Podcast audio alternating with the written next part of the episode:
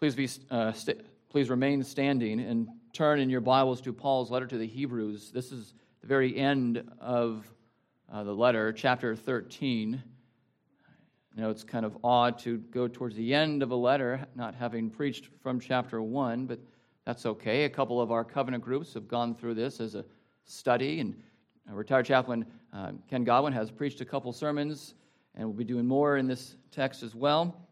But it's pretty simple here Hebrews 13, 18, and 19. And before we hear God's word read, let us go to him again, asking for his help. Our wonderful God, help us to see the urgency, the necessity, the goodness of prayer as a means of grace. We ask these things in Jesus' name. Amen. This is Hebrews 13, verses 18 and 19. Hear now the word of God. Pray for us, for we are sure that we have a clear conscience, desiring to act honorably in all things. I urge you the more earnestly to do this in order that I may be restored to you the sooner. Thus far, the reading of God's holy word, and may God add his blessing to the reading of his word. Thanks be to God. You may be seated.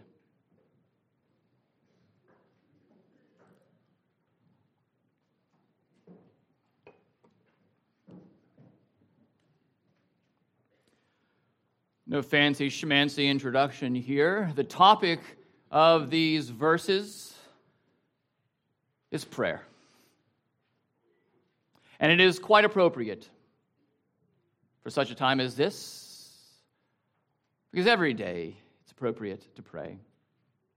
It's appropriate also because prayer is a means of grace. It is a way that God gives us grace, that God gives us Himself, that God the Father gives us His Son, that God the Father, God the Son give us God the Spirit. Prayer is appropriate. It, it precedes and it follows the sound preaching of the Word of God, the exhorting of the Word of God. This letter is called a brief word of exhortation, which is just letters, uh, the author's way of saying it's a, it's a sermon. Prayer is the, the warp and woof of the Christian life. I think it was Kevin DeYoung who said that a prayerless Christian is an oxymoron. It's a, it's a contradiction to be a Christian and not to be one who prays. So nothing new is going to hit your ears this morning. But prayer is a means of grace. As one Puritan has put it, in prayer I can intercede for my friends, ministers, sinners, the church, thy kingdom to come, with greatest freedom, ardent hopes, as a son to his father, as a lover to the beloved. And throughout this letter, all 13 chapters, we are taught beautiful teachings of the Son of God about his superiority, of how he is the best. He is better than Moses, he's better than the angels, he's better than his priesthood is better than the Aaronic priesthood. His blood is better than the blood of bulls and goats. He is supreme. We are at the same time urged throughout this letter to hold fast our confession and to consider Christ as we run the race, and we do so with faith in Christ. And at the same time, we are warned rather heavily, especially in two chapters, six and, and nine. We're warned heavily by the example of that faithless wilderness generation. There is much for us to consider in the light of this brief exhortation, as the author calls it. And we would be wise to be, quote, all prayer and never to cease praying, as that same Puritan has put it. If ever our church needed this means of grace, it is now. God's people pray. That's the point. It is that simple. God's people pray. Verse 18 Pray for us, for we are sure that we have a clear conscience, desiring to act honorably in all things. And so we are told to pray. Oh, maybe the skeptic could ask, well, are there any good reasons to pray? Oh, let us count the ways. And I will help you count them. The author gives us two reasons in these two verses, though those are not the only reasons I will give you. He says first that we have a clear conscience and we desire to act honorably. That's the first reason we would pray, because there's a clear conscience with a desire to act honorably. The author of the Hebrews confidently asks them to pray for him and his co laborers, his co leaders, because he had a clear conscience that they were following the will of God. They had a good conscience. They were not perfect by any stretch of the imagination. He knew it, everyone else knew it. But they have been submitting to the will of God. They have been conducting themselves well in all things, or at least they've been desiring to conduct themselves well in all things like the pastor to the Hebrews, the officers of Cross Creek, and all the members here of this church have had their consciences cleansed by the righteous blood of the Lamb of God. If you are in Christ, if you are saved, if you are justified, if you have been adopted, if you have been sanctified and are being sanctified, then that is only because of the purity of the blood of the Lamb who takes away the sin of the world. Your conscience has been cleansed. The stain of sin has been cleansed.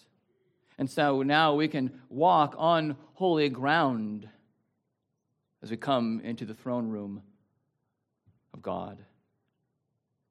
And it is by this cleansed conscience that we are enabled, because of the Spirit's work in us, to live well in the sight of God. Again, we are not perfect leaders, we're not perfect church members. I'm no perfect pastor. We all know this. There's not a perfect elder, there's not a perfect deacon, not a perfect member here or in any church. The Lord knows this. You know this. You know that we don't always lead perfectly, we don't always lead well, and we know that we don't always serve well. We don't always serve perfectly. At the same time, we love the Lord. At the same time, He has given us hearts to seek His kingdom and His righteousness. And so we can say, with the author here, let's just call him Paul, we can say with Paul that we truly desire to act honorably. We share the same core commitments. We all care about the spiritual health of Christ's church, generally, yes. But specifically, right here, Cross Creek Presbyterian Church, we're all committed to Christ's glory and Cross Creek's good. We love Jesus. And we desire to be more like Christ. And we long for the same for everyone here. And of course, we long for the same for everyone outside of here. Because we all want people to know Christ as he truly is. It is, heart, it is our heart's desire. And so, because of this clear conscience, because of this desire to act honorably, we're told that we can, you can, confidently pray. The second reason that he gives us is that prayer facilitates the fulfillment of our requests that have been made with faith. Prayer facilitates, or we can even say hastens, the fulfillment of our requests that have been made in faith. Look at verse 19. I urge you the more earnestly to do this in order that I may be restored to you the sooner. The author is urging the Hebrews to be in fervent prayer for him and for his leaders. He cannot impress upon them enough the urgency and the importance of their much needed prayers. He urges them because he knows that the prayers of the righteous are effective. As James says, that they avail much. The prayers of the righteous, your prayers, beloved, avail not a little but much. Not ineffective, but effective. Does that not warm your heart that God will use your weak prayers to, uh, to make effect?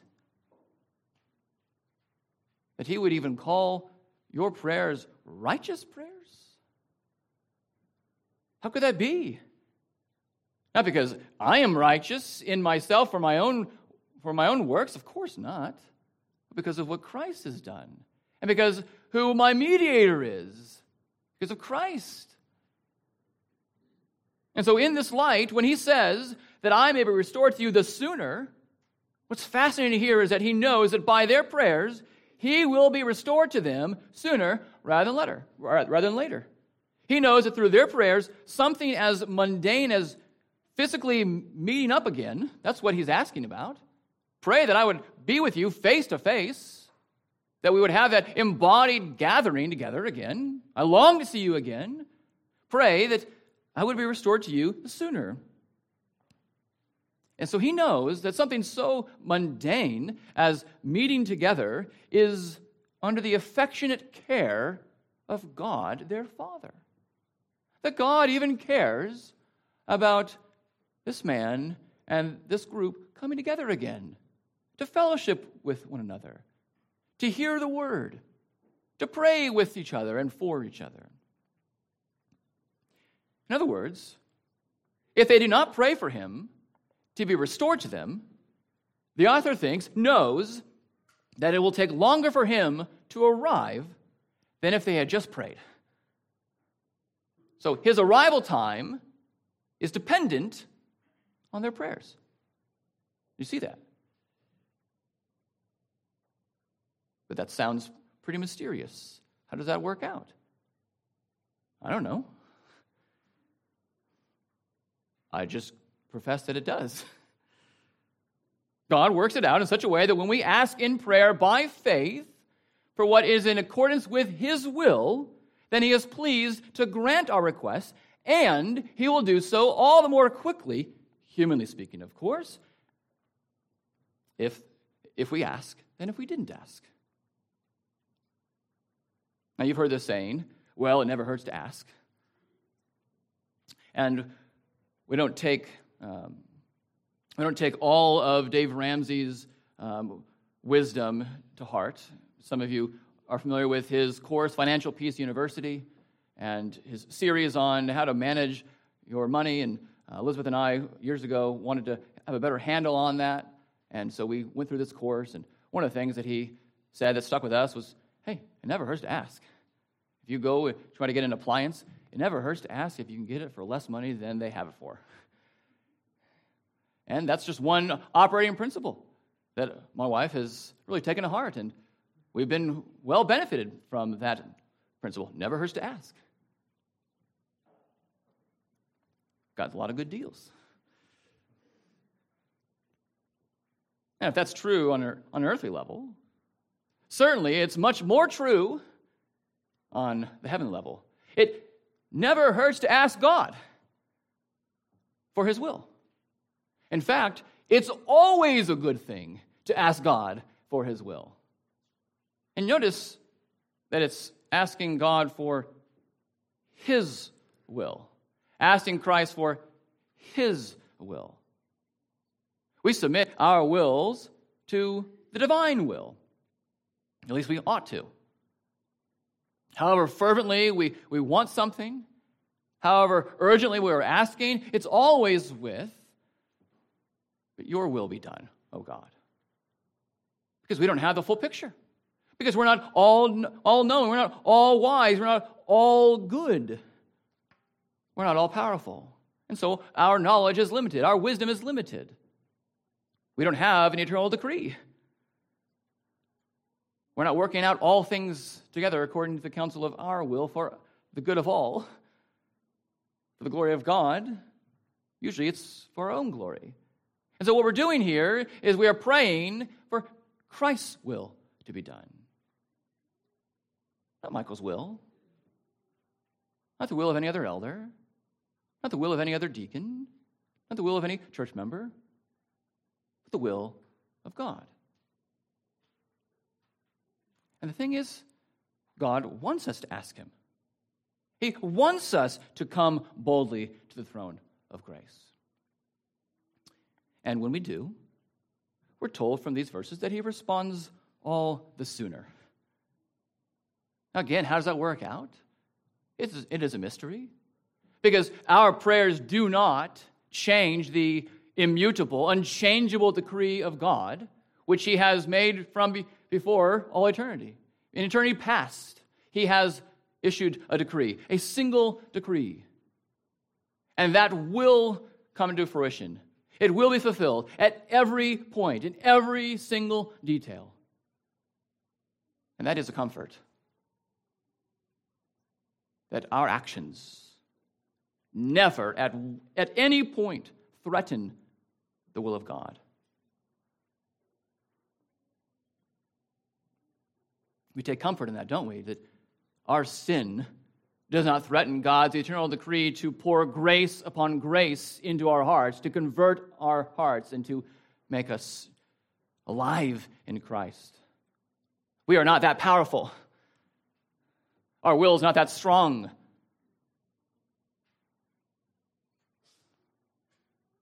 At the same time, we're told to pray. And we're told that prayer is meaningful. We are commanded over and over again in Scripture to pray. This is just one example. But think also of Christ's words in Matthew 7, verse 7 ask, seek, knock. Three ways to express coming to the throne of grace. And it would be better translated keep asking, keep seeking, keep knocking. Don't think that once is enough. Get back on your knees. Get after it again, day after day. And the Lord, in his sovereign decree, is working out in real history the fulfillment of his decree and is using your and my prayers to do that. Humanly speaking, even faster, even sooner than if we had said, you know what, we're not going to pray at all. Those are two reasons that we're given to pray. We have a clean conscience and we desire to act honorably, and prayer facilitates or hastens the fulfillment of requests made in faith. But those certainly are not the only two reasons. There are 48 other reasons in the book of Hebrews alone that I was able to draw out. I won't read you all 48. But, you know, I imagine there are actually more than 48, plus a two, more than 50 reasons to pray from Hebrews alone. But here, have some. In chapter 1, verse 13, Christ's enemies are a footstool at his feet. What does that mean? It means that nothing then stands in our way to him. Your own sin, the world, the devil, is subjected to the victory of Christ and does not threaten your or my entrance to the throne room of grace. Chapter 2, verse 11 we are called Jesus' brothers. And a, a real brother cares for his siblings. And a real brother communicates with his siblings. And if he is the greatest brother of all brothers, Certainly, he communicates to us through his word, and we can communicate to him through prayer. He cares for us. He wants to hear our cries. He wants to hear our acknowledgement of weakness. He wants to hear our supplications. He wants to hear our worship. And so we come in prayer to him. Chapter 3, verse 6 Christ has been faithful over the house of God, of which we are a part. This is the house of God. You are the house of God. You are indwelt corporately as the house of God. You are indwelt by the Spirit of God. The Spirit indwells us that our hearts might ascend heavenward and pray to our Father in heaven. In chapter 4, verse 16, we are urged and invited to draw near to the throne of grace boldly. How about that for a reason? We are urged by God to come. We are exhorted, we are encouraged, and are invited to draw near to the throne of grace and to do so boldly with confidence. Jesus says, Come, pray to me, pray to my Father, pray in the power of the Spirit. What kind of people ought we to, what kind of people are we to say, No thanks, Jesus. I don't want to talk with you. No, we've been invited. Come and pray. What a delight. What a reason to come. Chapter 5, verse 5 Christ was appointed by the Father to be high priest for us, to deal gently with us in our weaknesses. Our Father knew that the people He created in His image were sinners, and even when they were made saints, would be weak, would need to be dealt with gently. And so he has appointed just the man, just the God man for the job Jesus Christ. And so we come with all of our weaknesses, with all of our imperfections, and we say, Deal with me gently, God. And he does so. He does so because he didn't deal gently with the Son on the cross. All the harshness of the wrath of the Father was spent on the Son that we might then be dealt with gently in that throne room of grace. In chapter 7, verse 25, it says that Christ lives to make intercession for us. You could ask yourself, well, why, why do I live? Well, of course, we know the shorter catechism answer I live to glorify God and enjoy Him forever. But why does Jesus live? Well, there are many answers to that question, but one of them in this, in chapter 7, verse 25, is that he lives to intercede for you and me. One of his functions as mediator, no longer as humiliated, but as exalted mediator, the risen Christ, who is at the right hand of the Father.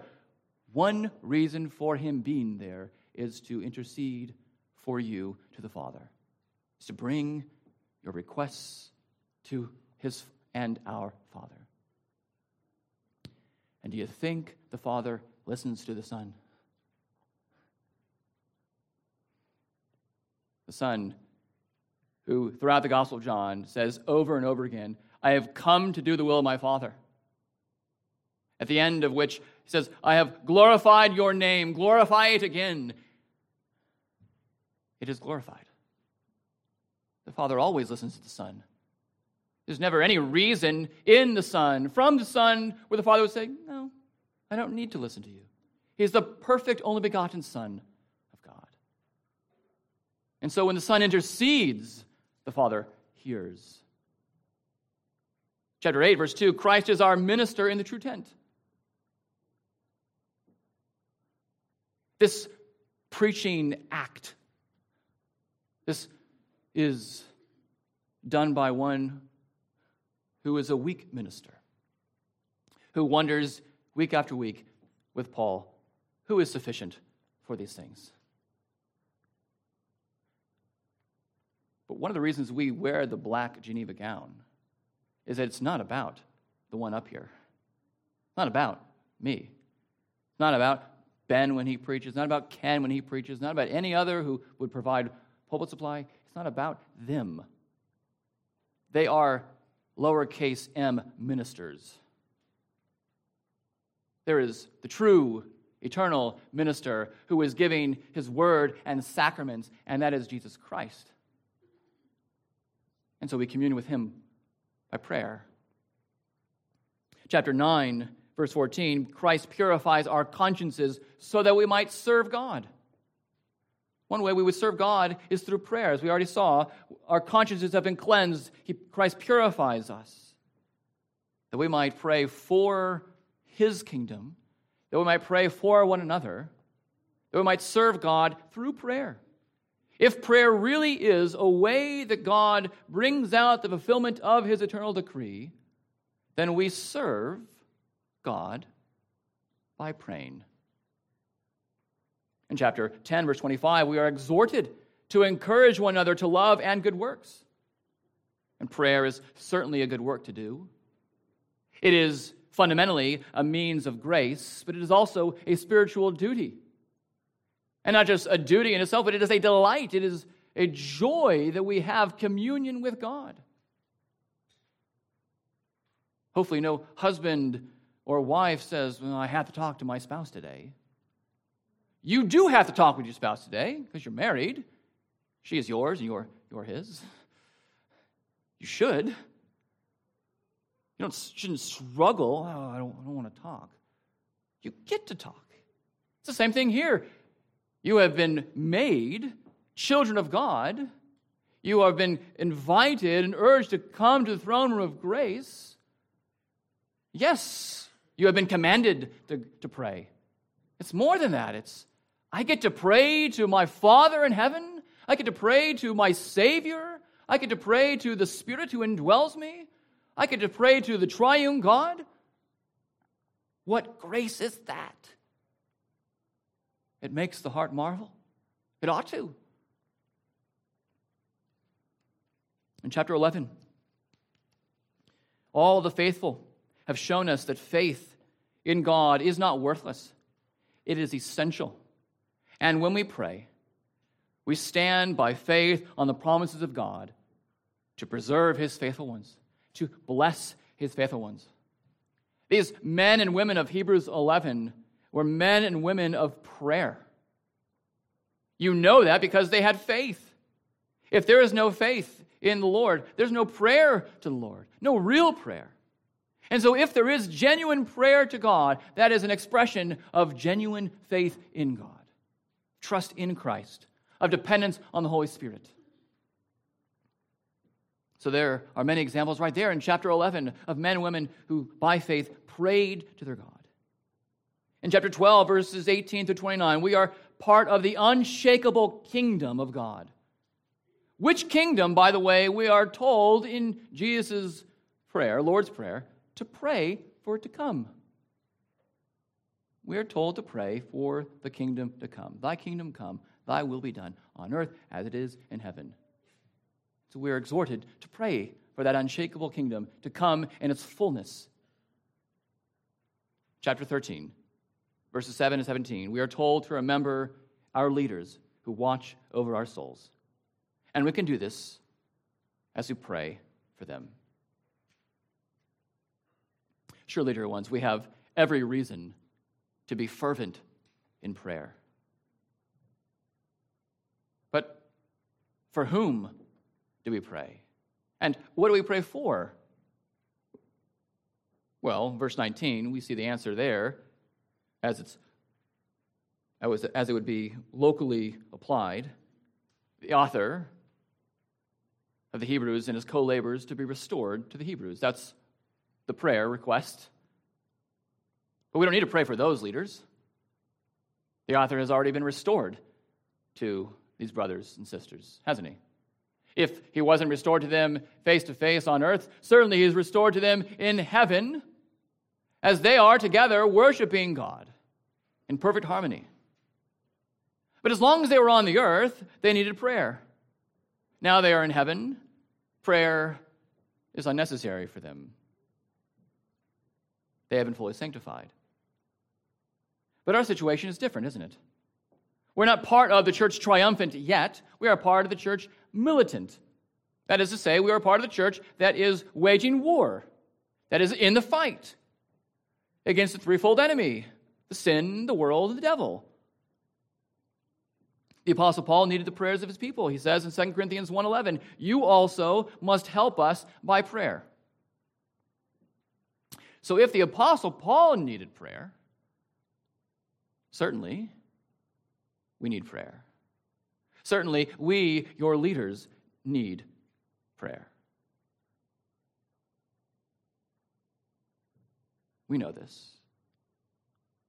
You know this. And so pray. And here I have in mind, in particular, pray for your elders. Pray for the session. Pray for us that we would minister to our families, that we would not neglect them, that we would raise up our, our children in the nurture and admonition of the Lord, that those of us who have wives would minister to our wives, washing them with the word, as Paul tells us to do, that we would nourish them and cherish them, we would love them as Christ loved the church. Pray that we would do that for our families. Pray that we would take seriously the fact that we are watching over your souls, that we will have to give an account for how we have shepherded you.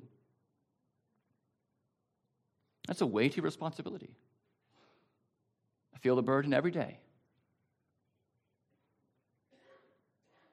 Pray then that we would humbly submit to the shepherding committee to help us watch over your souls wisely. Pray that we would not give in to any temptations to sin, thereby being bad examples to the flock, thereby shaming the pure name of Christ. We don't want to provoke you to sin. We don't want to scandalize you as, as we're told not to do. Pray that we would lead well by joining our hearts with the heart of God, making much of Christ, exalting His name, proclaiming His grace,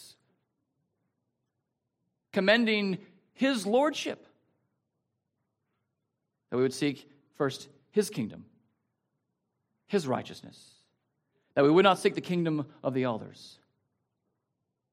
That we would not seek the kingdom of Michael Mock of Harry Emerides, of Connor Aubrey, of Steve Bennett, of John Blake, of Rick Hartney, of Walter Parrish, of Johnny Searles, or of Ron Vogus, that we would not seek the kingdom of any one of us or any group of us, but that we would seek the kingdom of Christ and His will for us as individuals, for us as a session, for you as a church.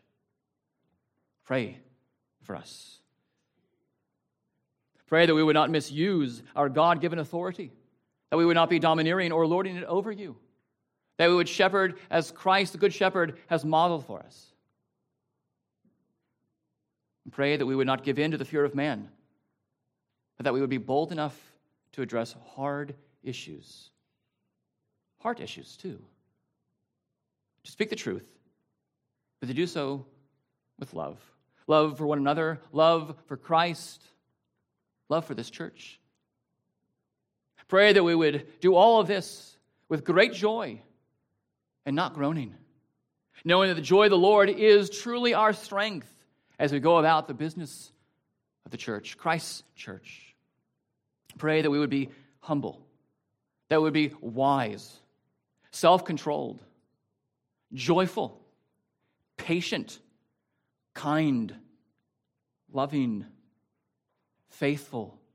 Pray that we would be men full of the Spirit. So we've been told why to pray. We've been told who to pray for, what to pray for. Then what? Then pray. Again, I told you the message was simple pray. And do so passionately, do so fervently, do so unceasingly. The Puritan Thomas Brooks says, Cold prayers always freeze before they reach heaven. They are as arrows without heads, as swords without edges, as birds without wings.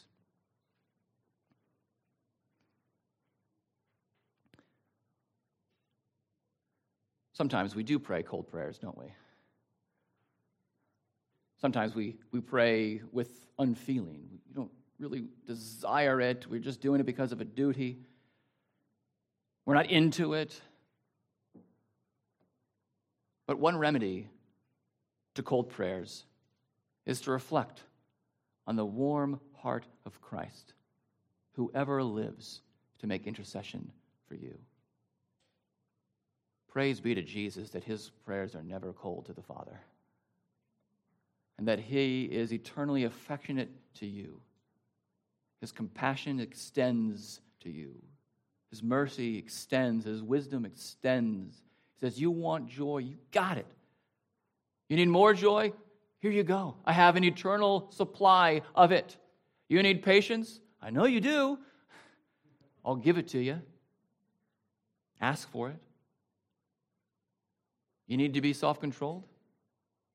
Well, I can give that to you as well. That you might be controlled and compelled by the love of Christ.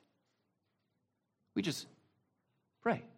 Just ask. We reflect on who He is, on what He has done, what He is doing. Certainly, if our Lord and Savior can pray for us, we can pray for one another. We can pray to our God. And so come, come to the throne of Christ, throne of God, and bring us with you.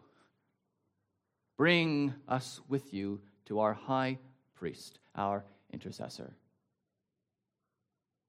Carry us along in your hearts. Carry us along with your words.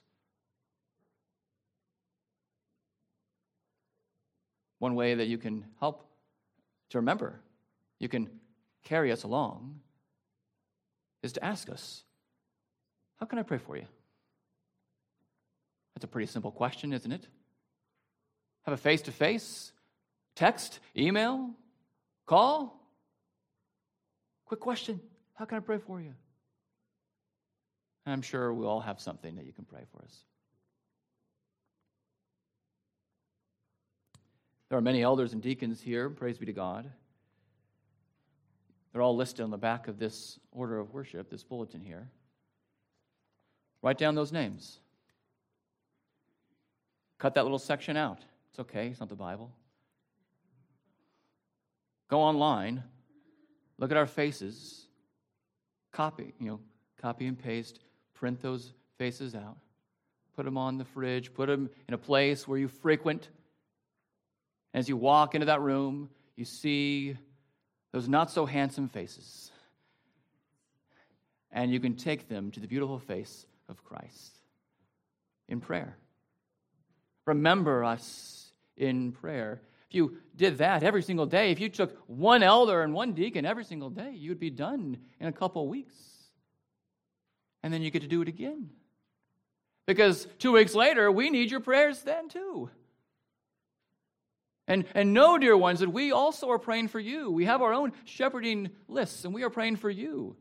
And we are praying for others who are off of the list as well. We're praying for you. Pray also for us.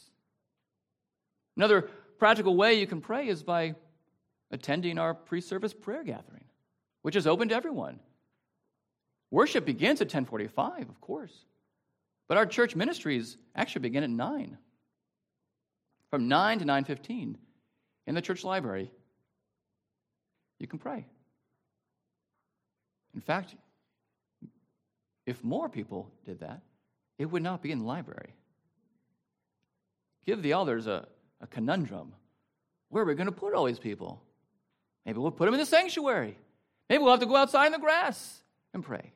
A lot more room, because a lot more prayers. It's not a guilt trip. Some of us can't make it. I can't always make it. I know that. And just because you don't attend that prayer gathering doesn't mean that you're not praying. We know this.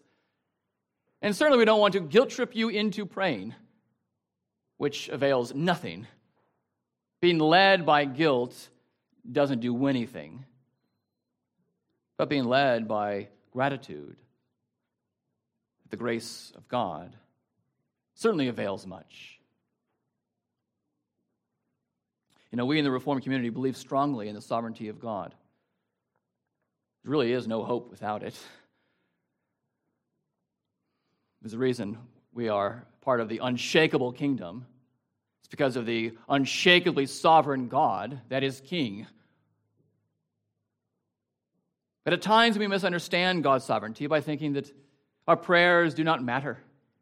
Well, if it's been predestined, why pray at all? God will do it anyways, right?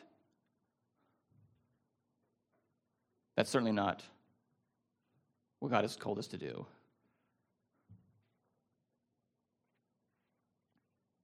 This attitude misses the biblical picture that God works through our prayers to carry out His good and perfect will. If we don't ask, we don't receive.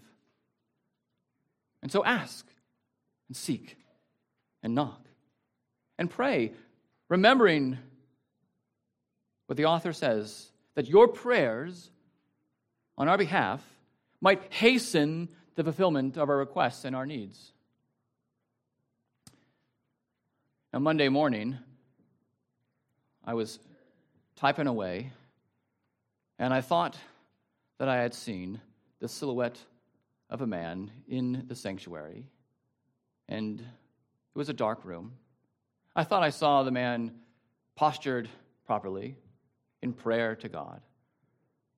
And I wondered, what might he be praying? I wonder if he is praying for the elders. I wonder if he's praying for the deacons. I wonder if he's praying for his brothers and sisters. Surely he's bringing his pleas to Christ, his intercessor. And then I was mistaken. There was no one in the sanctuary. After doing some research, no one was there. It was, I guess, just my spiritual speculation, if you will. I, I thought I had seen someone in prayer. And for a moment, just a moment, I was discouraged. Oh, it would have been nice if that person had really been there praying all these things. But my discouragement quickly was done away with because that doesn't mean that no one wasn't that no one was praying. Certainly others are praying. But my encouragement isn't based on whether any individual is praying or not, but on our high priest.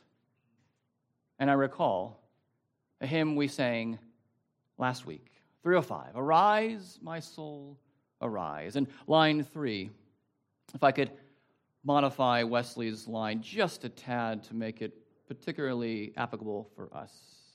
Five bleeding wounds he bears, received on Calvary.